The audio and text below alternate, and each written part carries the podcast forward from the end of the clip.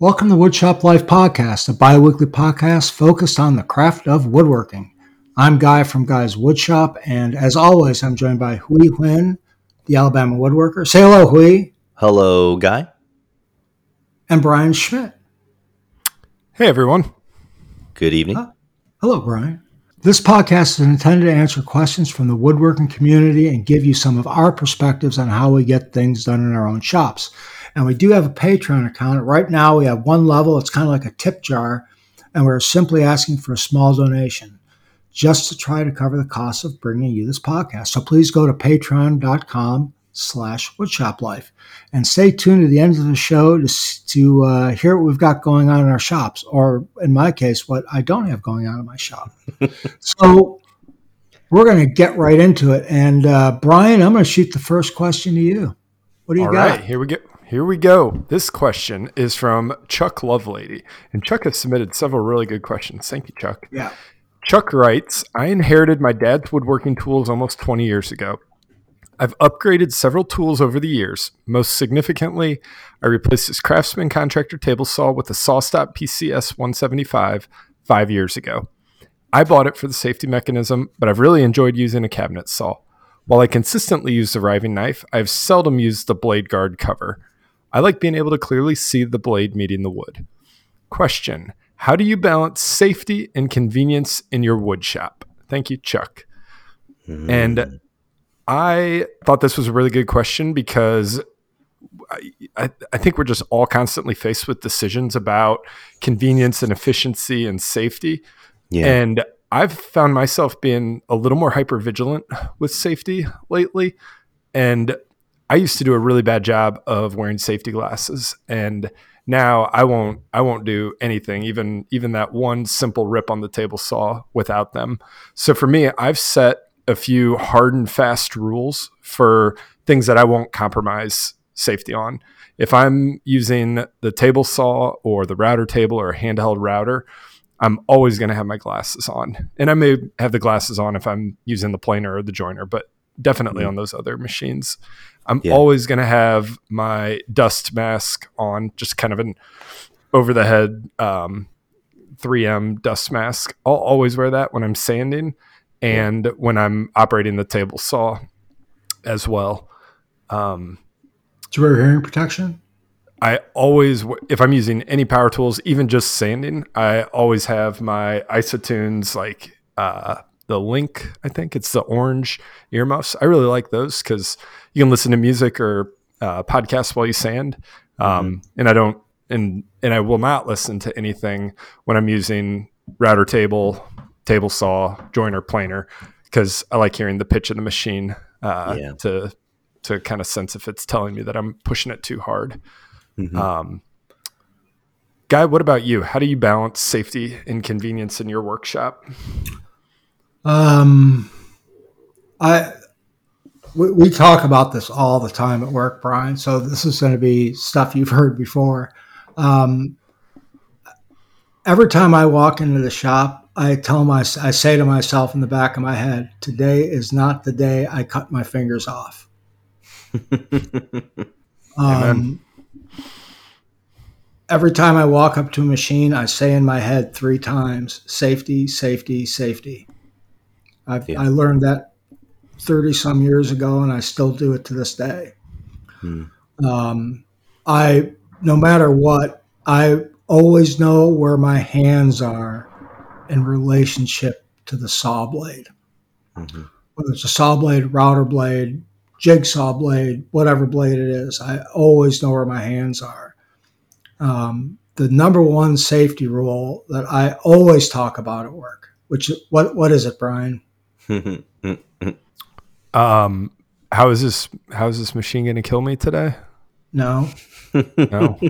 Um, the number one rule of shop safety is don't stick your fingers in the oh, spinning yeah. blades. so, um, yeah, that's how I balance it. I don't stick my fingers in the blades. I, it's it's really it. It sounds simple, mm-hmm. and it is, but it isn't. What are some of the we what are some of the areas that that you find yourself sort of back and forth on or, or finding maybe a little more of a gray area on safety where um, there's a convenience benefit and maybe the safety risk isn't too terribly high. What's an example or two of that that you find in your shop? Oh gosh. Um on to be to be really honest, I think I think honestly maybe the only thing I could think of is just not having the blade guard on the table saw blade. Uh Yeah. and and to me it becomes a little bit of a hindrance not on safety but on clearly seeing the work as it goes through the machine. I feel as though that's the only. Otherwise, I'd have it on there, but but I I just like seeing the blade as it cuts the material, and to me, I just feel safer not having that blade guard. So I understand where the um, the listener's coming from, not having it on there because I, it just does. I, I I used to do it, and I feel like I can't get as clean of cut. I feel like I, it's just a hindrance to me. Now I'm saying all this, and what happened two weeks ago, you guys? my little my little cut on the end of my on the tip of my finger there, which by the way, it's all like pretty much healed up, and you know I didn't lose anything. Yeah. Um, but man, that was I'm I'm actually kind of happy that that you brought up this question because you know here I am I'm I'm pattern routing a small piece, right? It's about like eight and a half by five, but it's got curves and everything. And I'm holding it with my fingers like this, right? And so when the when the piece flipped over, like what, what's sticking out? My fingers. Um, I should have been using paddles. I should, you know. So um, I would say that maybe the one place where I was a little bit too lax was probably the router table as of recently, and uh, and I learned my lesson. And uh, yeah, it bit me, and I'm really, really happy I didn't lose any fingers. I didn't lose a nail. I didn't, you know, I am a little bit numb at the tip of that finger, though. It's just kind of weird because it felt like uh like it got clobbered, like it got hammered on. But anyway, no, I I- I try not to take any shortcuts in terms of safety when it comes to it, especially now. But if I were to say there was one place, it probably would have been a router table. I just became way too comfortable with it. I, I think one of the, the, the biggest things for me, and it's it's always hard. It's a it's a it's a struggle every time I go in the shop. It's like I'm going to do something, and the safety device I need, whether it's a push paddle Yeah. or a push stick or whatever, it's out of arm's reach, Mhm. and, and it's, uh, I just got this one cut, Yep. Yep. you know, Yeah. and then I stop myself and I go, "Oh, you're so lazy," and that's the thing. We get we get lazy, we get complacent. Yep. Yep. And I think that complacency is the the the, the biggest safety thing that, that we face in the shop. So, Yeah. so I'll, I'll- I'll say one more thing, and, and, and then we can move on. Probably glasses, safety glasses, and maybe hearing protection. Every now and then, I was, I just got to make one cut. I just got to make one cut. So I won't put on my glasses. I won't put on my hearing protection. Yeah, and and Chuck, maybe the the last point I would make is is kind of go through a risk risk analysis on it. You know, if you if you take off the overguard or the overblade guard, you know that that increases the risk profile for for a cut at the table saw. But what are some ways you can mitigate that risk? Um, maybe it's using featherboard and a really in the right push stick or push paddle. Um, maybe it's making sure that you're standing in such a way that even if there was kickback, you know, it's going to avoid you. So um, there's some convenience in not having that on there, but you can you can take a few steps to to at least mitigate uh, the risk of something really severe happening if it does. Yeah, for sure. All right. Uh Hui, we're gonna kick it over to you. All right. So this is from Blair's Woodshop. Blair has submitted questions before. Uh, hey, all, another question. I wanted to get into spring finish. I've seen the option and have heard decent things about the Harbor Freight paint sprayer with the regulator, which is somewhere along the lines of $30. I'm wondering what you guys think of it or if any of you have any experience with it. I have a 30 gallon air compressor and I'm only looking at small pieces up to a nightstand size, so I think this should suffice. I would love to get a four stage, but that is very much out of the question price wise right now. Also, I'm looking to mostly spray shellac and conversion varnish. How easy is it to clean?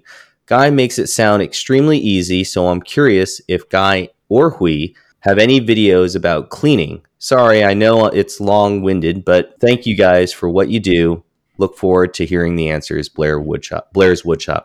Well, actually, uh, uh, I, I don't have a video on that uh, paint sprayer, but I believe Eric Reeson.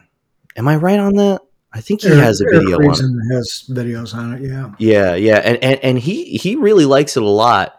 And for thirty dollars, that's it's not a bad that's not a bad deal uh, to get a conversion gun. I believe it's called a conversion gun when it runs off the air compressor. Um, yeah, but it's not HVLP. it's not. No, Okay, It's just okay. a regular spray gun. It's just I believe. I believe. I, I, I- a I-. No, I think I and I think you're right.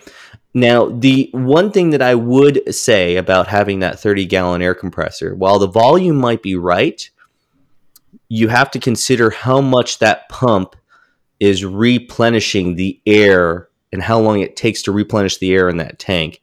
So, I believe the recommended CFM for a compressor uh, to use a that Harbor Freight gun is somewhere around 10 CFM.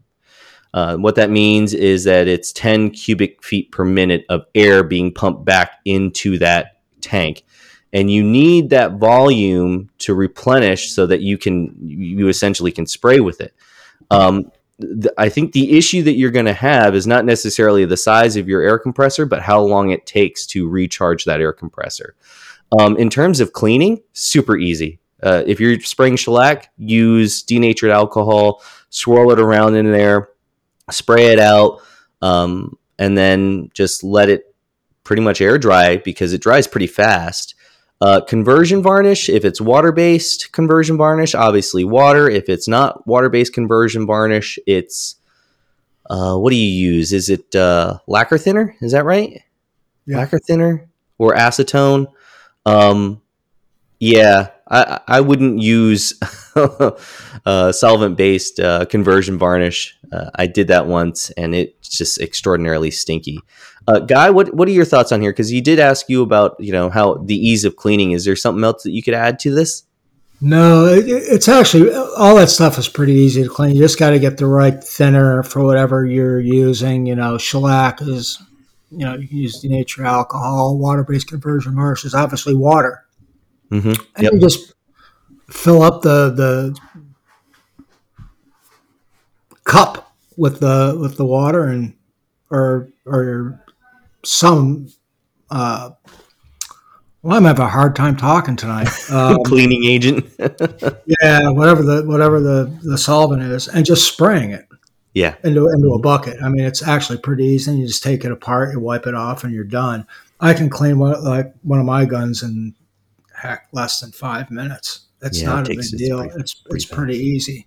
Yeah. As far as what I'd recommend for a cheap gun, I, I'm not familiar with the Harbor Freight, but I think that one you're talking. I don't know if it's. I do not believe it's an HVLP gun. I think it's just a regular spray gun. Very good. Yeah. Um,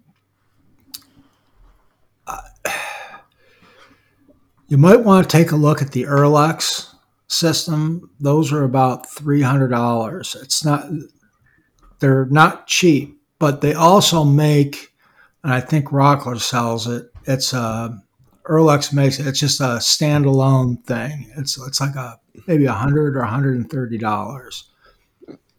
Where um, it's just a Single stage turbine. yeah. Okay. Which should be Uh, fine for shellac, right? Yeah, that's more than enough for shellac. More than enough shellac. Um, and that's something to, to, to maybe look at. Yeah. Brian, Uh, thoughts? I got nothing for you on this one.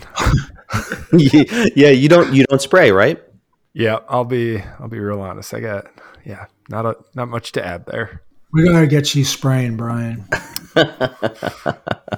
Not when I've got Jim to spray all my stuff for me.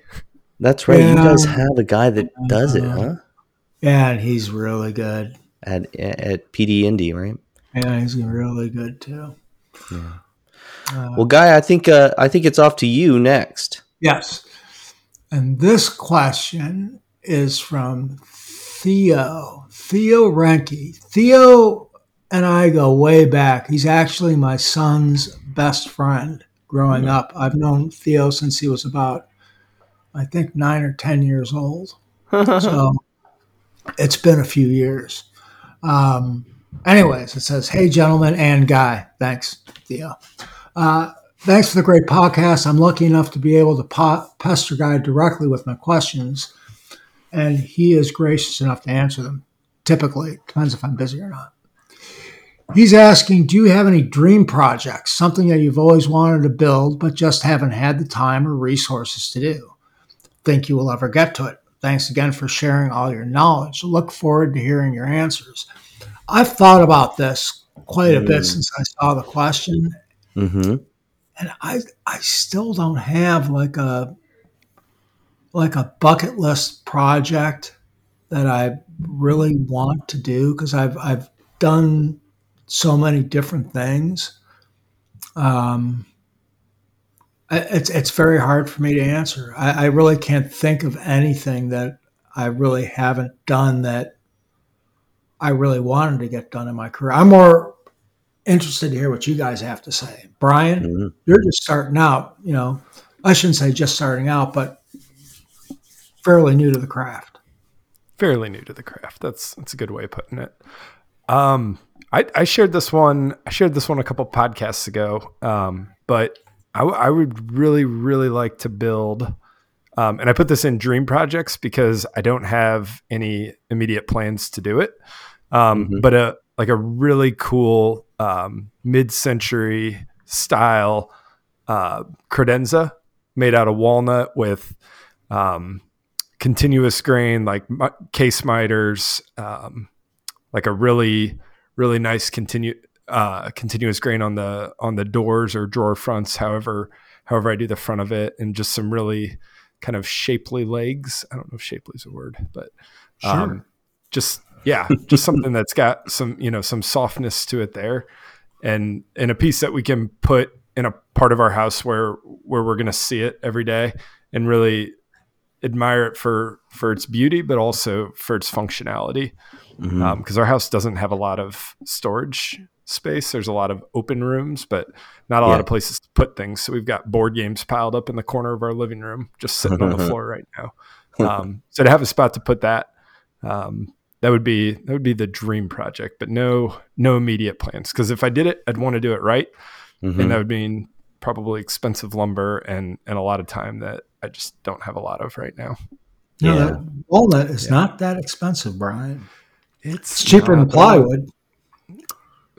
That's true. I yeah. Don't get me started on the cost of plywood. Yeah. Yeah, I know. Has it gone up again?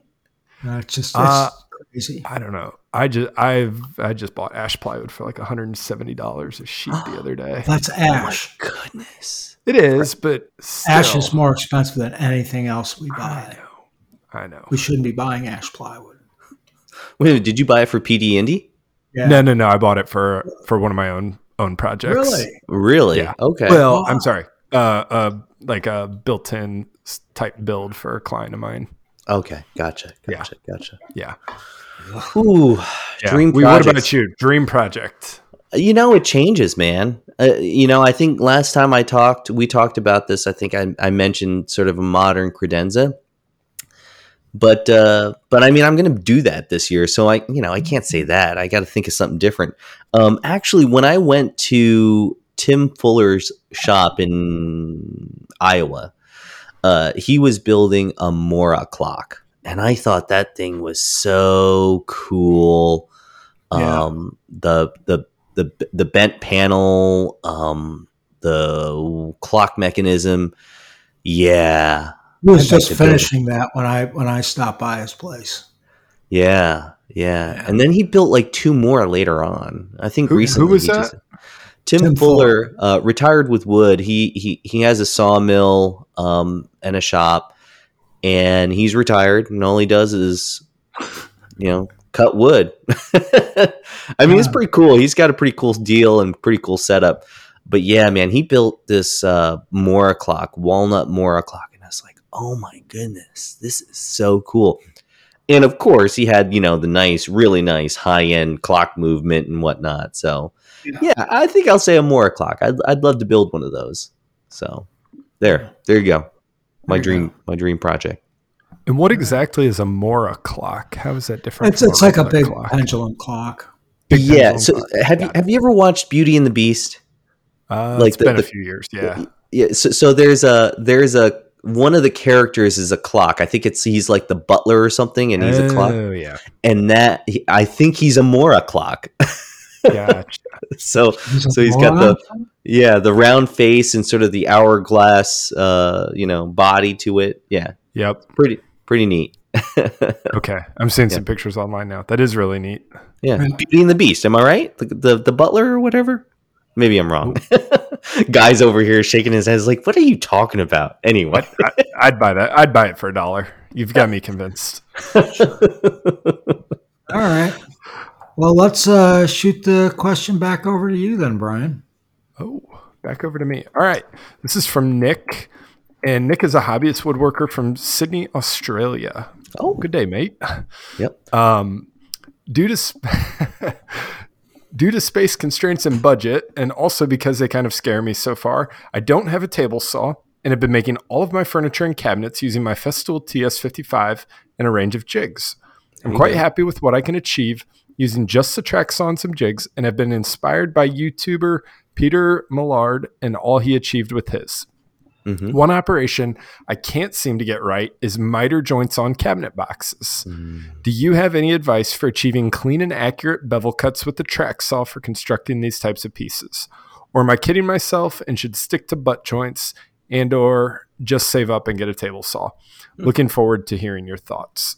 Um, well, as far as track saws go, I think you've probably got the best in the business. Um, so making those miter joints on cabinet boxes, we were just talking talking with a few guys about this uh, a week or two ago, and doing the problem with doing it on a table saw is that the like it's really hard to keep that board completely flat. I mean, it has to be perfectly flat to begin with, but it gets really difficult to keep it as flat as it needs to be as it goes goes through the blade or passes through the blade. Not to mention you've tend to have really I mean longer pieces for a cabinet miter and and are probably having to use a sled or um, a sled or miter gauge or something there too. Um, at work, we have a panel saw where we can actually clamp it flat to that and pass it through. Um, and we get really good case miters that way. Um, the suggestion when we were talking about how to do this, if you don't have a panel saw, which very few of us do, um, was actually to um, consider using a router for it. And I haven't tried it, but with the router and a and the right size chamfering bit, the the theory was that you can kind of nibble away at that cut and creep up on your final depth. And because that router base is fairly small, it will ride with you know any any curvature of the wood if if your board is just slightly out of flat in a way that maybe at the table saw it wouldn't quite work that way. Um, and that you've got a better chance then of of pulling it tight when you glue it up uh, if you used a router. But guy i'm interested to hear your perspective on this. Um, I always use router table. I've actually done videos on it before on my YouTube channel. can you do that can you do that with like a cabinet size Yep. miter as well at Yep. the router table Yep. Absolutely. Absolutely. You can do an eight foot board on the router table. Why can't you do a, you know, 24 or 25 inch cabinet piece? that's fair that's fair Yeah. Yeah. I always use the router table. It's 10 times more accurate than the table saw ever could be. Yeah. Now, when you do that, are you are you using a sled of Nope. any sort or a Not- miter not- gauge not to push it cap- through? Not when I'm doing cabinet stuff. If I'm using plywood, absolutely not. Ply, there is Okay. no grain to plywood. So there is no such thing as end grain or, or ripping it. It's Yeah. wood that it, it just doesn't matter except for Yeah. the top surfaces. So Mhm. yeah, I just push it right on through.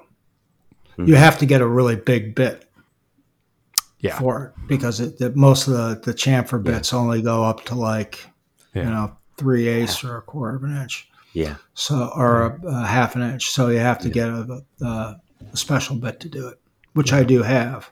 Yeah. I do it on solid wood too. So, Yeah. Mhm. Is there is there any absolutely. and we as I kind of restate the question, I I I steered it in a different direction, but getting in, back to his original question is is it possible to do this well with a track saw or is he or is he just kidding himself? What do you think, Hui? I've tried it with a track saw and I felt like I, I got better results on the table saw and on the router table than the track saw. And the problem that I realized with the track saw is one, I'm not so, so confident that that 45, excuse me, is a true 45 on the track saw. But secondly, um, it tends to want to tilt on you um, and it's hard to keep it maintained uh, flat on that track. Um, it tends to want to tilt on you, um, and I got a lot of burning when I used it used a track saw. Um, uh, it worked, but uh, but I wasn't as satisfied as I was with the router table or the table saw. And if if I had a hierarchy of case miters, I would say probably the router table, then the table saw, then the track saw is is sort of what my preference is. And and I've done all of them, but yeah, the router table tends to always get it perfect. Yeah. Now, I, I should restate my router table, not handheld. Table. Don't try to do it by hand. It's a it's a fool's game. It's too big of a bit.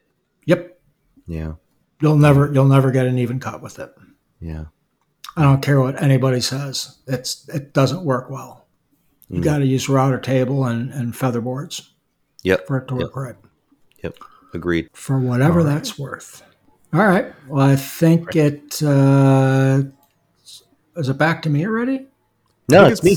Back No, over to it's Hui. Yep. Yep. Yep. You got two questions tonight, Hui? I get two. Can you believe it? Well, I get two every week. But uh, but this one actually is by somebody named Brian Schmidt. Oh, me. yeah. I have a question about refinishing a shelf. I built a floating shelf out of walnut about two years ago and did a miter fold. I miter folded the edges all the way around. It's a small shelf, only 32 inches long, 3 inches tall, and 6 inches deep. My wife would like the same size shelf in white oak.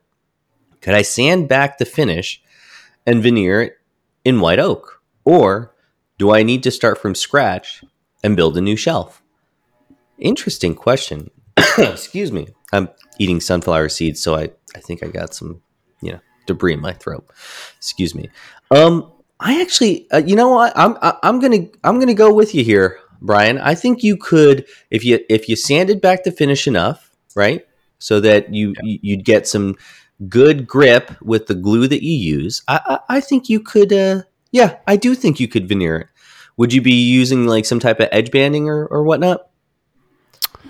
So, so the background here is we just redid our our half bath on the main level of the house, and we shifted from a, a darker wood to a lighter wood look. So Mhm. she wants to go from walnut to to white oak, and and my thinking is because all of my surfaces are are fairly um, fairly narrow. I mean, really, the six inch depth of the shelf Mhm. um, can be can be covered with a with a single piece of veneer.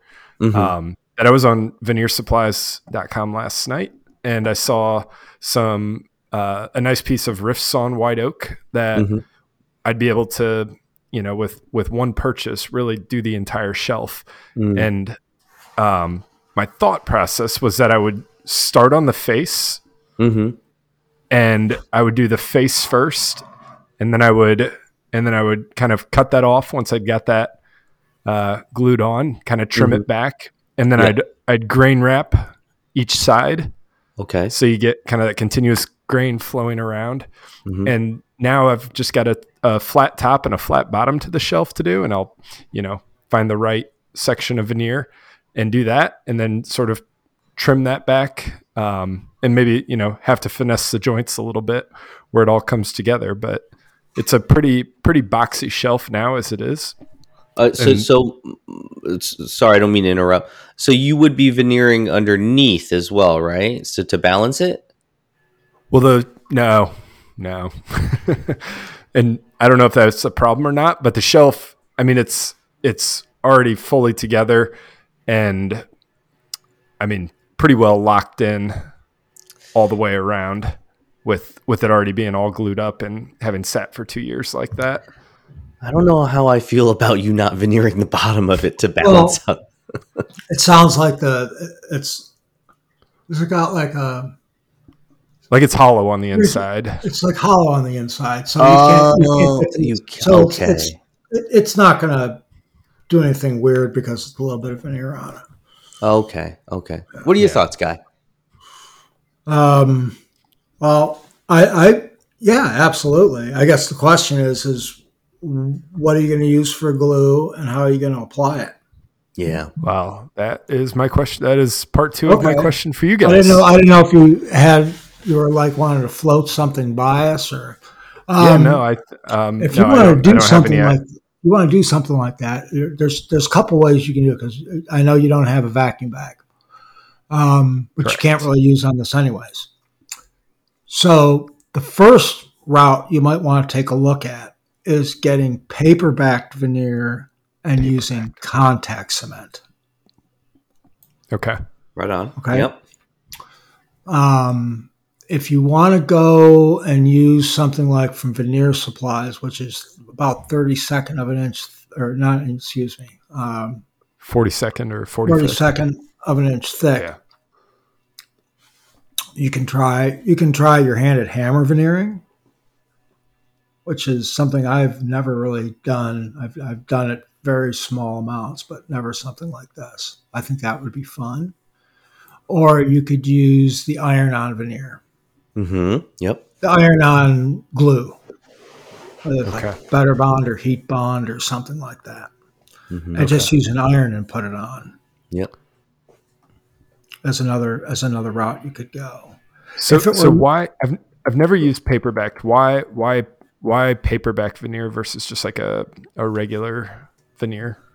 So I think. A, go ahead, uh, guy. The paperback veneer is going to give a better chance of success of getting it on. Because Yeah. if you've ever used have you ever used contact cement before, Brian? I have not. Okay. Once you put that contact cement on and it dries to the touch and it touches each other, you're not moving it. Yeah. Not Mhm. even just like a little bit. So the the the paperback veneer is going to stay flat. I never really was a believer in paperback veneer and contact cement until we did I did a couple projects at work with it. And I'm a believer. Yeah. It Okay. worked really well, really well, and it was super easy. Yeah. to do. Okay. Yeah, really Well- easy. What kind of veneer does uh, Veneer Supplies have that you're looking at? I was just looking at like the the regular like a flat sawn white oak or I'm sorry, I, I think it's just under white oak, but it they've got a few a few um, options for um, riff sawn. I'm on there right now, and it just had it had a it is in the flat cut section, but they do have some riff sawn options within that. I believe he he does sell paperback veneer, doesn't he? He does, yeah, Okay. Okay. He didn't always. yeah. Yeah, but you have to. I think you have to buy like a four by eight sheet of it. Yeah. Yeah, I think you're right. Uh, two foot by four foot or four foot by eight foot. Okay, Yeah. but that's an option. Okay. I, I probably would. I probably would go the contact cement route. With the paperback veneer, Yeah. Yeah. It's super easy. It is because It's so easy alternatively. I yeah, alternatively it would be uh, using you know a Titebond two with Mm-hmm. like a regular forty second inch veneer, and then taking it one surface at a time and gluing it up proud and trimming it back and gluing it up proud and trimming it back. Guy shaking his head. You'd have to use some type of clamping caul. Yeah, it wouldn't Yeah. work. It wouldn't work. Yeah, it'd be like it'd be like five independent glue ups. Yeah. it would, it would be very hard to keep flat. It would bubble up, and it would just be a nightmare. Um, Yeah. Or you could just build a new shelf, which is always fun too. Which you could do. Well, there there there is that yeah, there is that option. But we're yeah, we were talking about it last night. And I was like, you know what? There's probably a lot of different ways we could go with this. And I'm curious and hopefully at least one other listener found that interesting or useful. that. Yeah. Yeah. All right. We try not to ask questions on our own podcast, but that one I thought uh, might create uh, some good discussion. That was and- that was a first. useful. Yeah. That was a first. Yeah, it was a good question. Now, All right, guy, you got the last one, man. all right. This question's from Jim, and he says, "I've heard at least one of you, maybe Guy in the beginning, say that there were quite a few years that went by without a table saw in the shop." I very recently took a big step and got a Rikon 14 inch deluxe bandsaw as well as the Makita track saw. My table saw is a deplorable early 90s job site Makita, really bad fence, zero dust collection, tiny arbor. It works, but Guy has maybe once compared a Cadillac to a Pinto, and I own a table saw Pinto that got into a wreck and then blew up. Yeah. Yeah. Given my two recent big purchases, what would you say my big limitation here by not having a serious table saw? Can I get by wanting to make boxes? Can I get by without another big purchase such as a table saw? What do you guys see as limitations given my recent purchases? Jim, oh, to be honest with you, Jim, I could live without a table saw. I couldn't live without my bandsaw. Yeah. If I had see a bandsaw, I could do everything I needed to do if I had a bandsaw, a joiner, and a planer, and a couple routers. That's really all you need. And of course, sanders. You know, just a random orbital sander. You can build just about anything with that stuff. Maybe a jigsaw. But even then, you don't need a jigsaw. But to build furniture, and that's, you know, basically all you need you can do just about any operation with a handheld router or a bandsaw that you can do on the table saw. We've we've had this question before. Yeah. You know, what couldn't you do with another tool that you can only do on the table saw? And there the answer is nothing. Yeah. What about what about Now that being said, I really like having a table saw. I like having a table saw, Yeah. but I'm considering actually getting rid of some of my tools. And the first thing I would sell be my table saw. Takes up too Really? much takes up too much room. Don't need it. Oh man. What's gotten I- into you, guy? You gonna sell a tool? Sure. it's not a SawStop, so he'd probably die the Yeah. first time he used it anyway. Yeah. Um, yeah. What about But, what um, about Go ahead, Brian. what about angled cuts that are anything other than for, like we talked about how we can use the router table. Well, if you've to got, uh, I'm, I'm assuming he's had a a, a track saw too. I should I should I should say yeah, that. he said he said the Yeah, the Makita track saw and the 14 inch Rikon. Yeah, So you're Well, saying use that for saw. any yeah. If you got a track saw, you can just about anything. Yeah. Is there is there a, would you say though that the table saw offers a a higher level of precision off like off the machine than either the band saw or the track saw do? Is that an Yes. accurate way of thinking about that? Yes, but I mean, Yeah. Doesn't mean you can't use the others to, Doesn't mean you can't use the others. the So- uh, I mean, if if you're looking at, you know, we are talking about cabinet miters Yeah. on a on a table saw. When I hear cabinet miters, I'm thinking plywood. Yeah. Mm. So it, it just, uh, you know, I'm not. I don't think I've ever made plywood cabinets except at work. Plywood cabinets that have miters in them, case construction wise. You just don't do that. It's butt Yeah. joints. Yeah, it's butt joints. Yeah. So, I mean, who cares? And to be honest with you, in the, the, the, the course of a normal furniture project that may be a cabinet type of furniture or cabinet piece of furniture, we're not making a whole lot of angled cuts most times. They're making Yeah, straight cuts. You can do all that on a bandsaw. Get a bandsaw with a good, nice uh, carbide blade, man. Yeah, and, and you know he's talking about here for one of the first examples that he, he talked about is um, making boxes. Hundred percent, you can make boxes. You can make some little boxes. You can make big boxes with with with the tools that you have. You don't you know you don't need table saw with that. Um, yeah, I mean, yes, of course, yes, I agree with this. You can live without the table saw. Uh, I, I I just want my table saw. It's a, it's nice to have. It's a creature comfort, yes, of Yeah. course. Yeah. Yeah. Yeah. We, if you had, if you had to give up either your table saw or your bandsaw, which one would you give up? Oh, that's like telling like which what child would you give up? Like, come on. Table saw or bandsaw? I use the bandsaw so much, but I'm I, I be I've become so dependent on joinery type cuts with the table saw. I don't know why, Mhm. but I have. Um, I guess just how my brain works. But t- bandsaw? How the heck? No, I can't get rid of the bandsaw. I do so many rips and and resawing with it. Oh my goodness. And curve cuts. I mean, I, I just use so much, and I'm always finding new new ways of using the bandsaw. I'm like I'm always thinking of like a jig or something. I don't know. I can't get rid of the either one. That's that's not a fair question. Drill press, okay? I'll get rid of the drill press. All right. There you, there you go.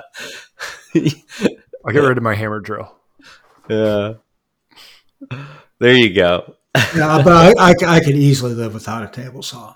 Oof. If it was between my bandsaw or my table saw, the ba- table saw would be gone first. There's just there's really no. If uh, you know, process. I will agree with that. If I had to, right? If I had to get rid of one, I I'd get rid of the table saw before I got rid of my bandsaw. I agree with that. I just want the extra room in my shop more than anything else.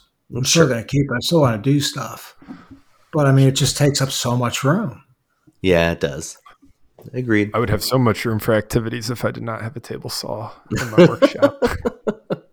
it's a Step Brothers reference. Um, I don't have a bandsaw, so it's hard. You know, I, I, I, I really, really, really, really, really want a bandsaw, and my goal is to get one by the end of the year. But until I get looking one, it's hard for me to imagine not having a table saw.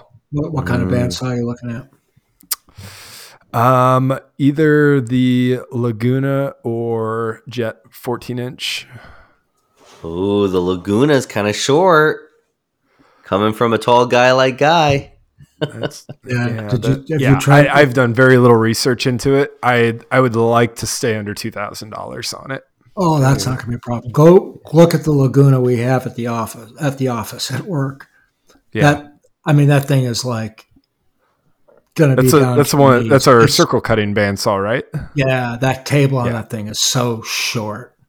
Yeah, I mean, Makes it's sense that it's a ridiculous. circle cutting bandsaw. Well, yeah, we've got a, we've got a table saw, a bandsaw set up just to cut tables. yeah. We have to. We have it's to. a, Circles. it's pretty cool. Yeah, it's pretty It's cool how they circles, do yeah. that. Um, but yeah, I, I, I hope that answers your question there, Jim. And you know the the track saw is a very useful tool. Mhm. Um, for some reason at work, we got rid of our TS seventy fives. Shall What? never understand that. Yep, they got rid of the seventy fives and brought in fifty fives. So What? we can't we can't cut big thick slabs anymore with the with the track saw. Yeah. So We just um, we just built we just built some table. Are they, they might be benches. Tables are benches, two inch thick, two inch finished thickness ash with uh, case miters. It's And how'd you how'd you guys cut the case? How'd you guys? I don't know cut how the- did how did they do that? They did that on the panel saw guy. I would assume so. Yeah. Yeah, probably on the panel saw. Yeah. we've got a big big Grizzly sliding sliding table saw. Um, But it doesn't cut any deeper than any other table saw. It still has a three and an eighth inch depth of cut on it, just like a regular. even with the tw- even with the twelve inch blade. even with the twelve inch blade, Hmm. it's still a three and an eighth inch. That's why I always get upset when they they start selling you know legs that are four inches thick. Just sell three inches thick. You know they got four inch thick legs on a on a three by five table. Why? you, you can't cut them. There's no machine that we have that will cut those. So, anyways, that's another that's a discussion for another time. All right, I think that's going to do it for the questions. What do you got going on in your shop, Brian? Now that you're back in the shop, yeah, man. I I am working on a cabinetry build for a client right now. And Ooh. I got all of my ash in and it's acclimating. I started building face frames last week. I'm I've got a lot of like half finished projects that were sitting on the bench when Lent rolled around. So I'm working on finishing those off. Um, and then a cookbook stand for my wife and a new coffee table and a new shelf. So Wow. lots of lots of honeydew projects right now. what kind So- of coffee table are you going to build? Um, it's going to be uh, white oak. I've got it already all glued up. Um, it's just going to be like a 30 inch round white oak with kind of an under bevel to it. And I'm not even sure what kind of base I'm going to use yet. If I'm going to buy one or or build one, but Buy one. ju- I mean, just some cheap metal base. I mean, not cheap metal base, but something. A metal base. Yeah, I hear you. All right. It's hard to get inspired on base design. I don't know. You either have that in your head or you don't. And I just do not have any any design ideas for Well, what- bases. Come, come find me, and we'll we'll we'll talk about it because All I right, got a lot. right. I got a lot of stuff rattling around in the in the design book at work.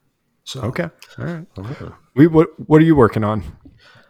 Oh man, I got the uh, base assembly for those bracket feet done. That was easy. It was just it was just a lattice box, a matrix of yeah strips of wood, fairly easy. And then I got the face frames all milled up, and uh, I I just used dominoes on the face frames uh, for the rails and stiles of the face frames. Um, and then I, I, I've got to. Uh, use the biscuit joiner for uh, to attach the face frames to the the cabinet carcass. And then Saturday, I've got to go back to Belvidere, Tennessee, which is about an hour away, and pick up more lumber from this lady. And my finger is doing better, a lot better. it's a lot better. That's. You see, just just a little Yep. bit of the nail missing, but it's a lot better. So, Good. guy, what do you got going on, man? nothing, Nothing. nothing, nothing. you got no nothing, nothing. honeydews? No, I, I, it's it's it's warm out the last couple weekends, and uh, that means that I'm not allowed to do anything but work in the yard, which I just despise. I would rather stick knitting needles in my eyes than mow the lawn. Oh man, I, I love I- I mowing the gotta- I- lawn. I can't stand it. I don't want I don't want anything to do with yard work. I just want to hire somebody to do it. Uh, I hear you. So I um, hear you. that's that's kind of like my weekends till you know October. It's is nothing mowing the but- lawn. It's nothing but yard work. Yeah. Is So- it getting? Is it starting to get uh, a little a little warmer there? Yeah, I mean it was 50, it was like forty five degrees here last weekend. That doesn't mean I'm not outside mowing the damn lawn. Oh wow. Yeah, 45 feels like 5. Yeah, so it cold. was cold. It's cold. It was nice today. It was like sixty five degrees. Let's not talk about the weather. Anyways, I, I don't have I don't have anything going on in the shop. Uh, the next project uh, we just finished our staircase a while back. Uh, the next thing I got coming up is I, I told you I replaced. Did I tell you I replaced the, the floor in the closet? hmm I ripped Yeah. out the closet stuff and put a new floor in. I've got to rebuild the closets. I couldn't believe how much people are charging for that stuff. We went on a website that you can like design your own closet. Oh gosh. Yeah. I don't want to say who it is, but we went on there and designed. My wife designed our own clo- our closet, and it's not like a huge closet. It's like you know ten by eight or something like that. It was like if you if you install it yourself, it was like five thousand dollars. Then they wanted like another two or three thousand dollars to install. I'm like eight grand for a closet, really? What kind of closet is this? Like, what, what's going on here? I don't know. I don't know. So um, all every we're do the exact same thing that you know she did it, the whole thing online. She prints out a thing and it has all the measurements on it. So I'm just going to make the same thing. Um, I think I'm going to have like a thousand dollars in it in, in parts. Most of the the cost of it is drawer slides. Yeah. There's like eight. There's like eight Yeah. drawers, and drawer slides are yeah. ungodly expensive. Oh, that'll be fun. I, no, I not don't. really. I don't find it fun. I, I, I, it's it's mainly because I can't. I have to build it in parts and carry the parts upstairs, yeah. and then build it in the closet. And it's all melamine, so it's heavy. Yeah. And I'm an old fart, so I think Guys, that's Custom, that's the end of the podcast. Yeah, yeah. So I think that's going to do it for the show, and we would like to thank everyone who left us a five star review on iTunes. It really does help us in the search rankings, and of course, we truly appreciate the support and feedback. And please remember that the podcast here is here to answer questions from the woodworking community. So if you have woodworking questions and you'd like them answered by myself or Brian or Hui, send them through the podcast contact page at Woodshop Bluff, woodshoplifepodcast.com or DM us through Instagram at woodshoplife. And I can be found at Guys Shop on YouTube. How about you, Brian? Where can you be found? I do not have traditional social media, but I do have an account at simplecove.com at Brian Schmidt. You'll see a few of my projects there. We I do have your traditional social media, unfortunately. Uh, so, but just go to my website, alabamawoodworker.com. So All right, you'll find everything you need there. All right, guys. It was a fun show, and I think we will talk to you again in a couple weeks. Sounds Talk to you in good. a couple. All right. Bye. Bye. Bye.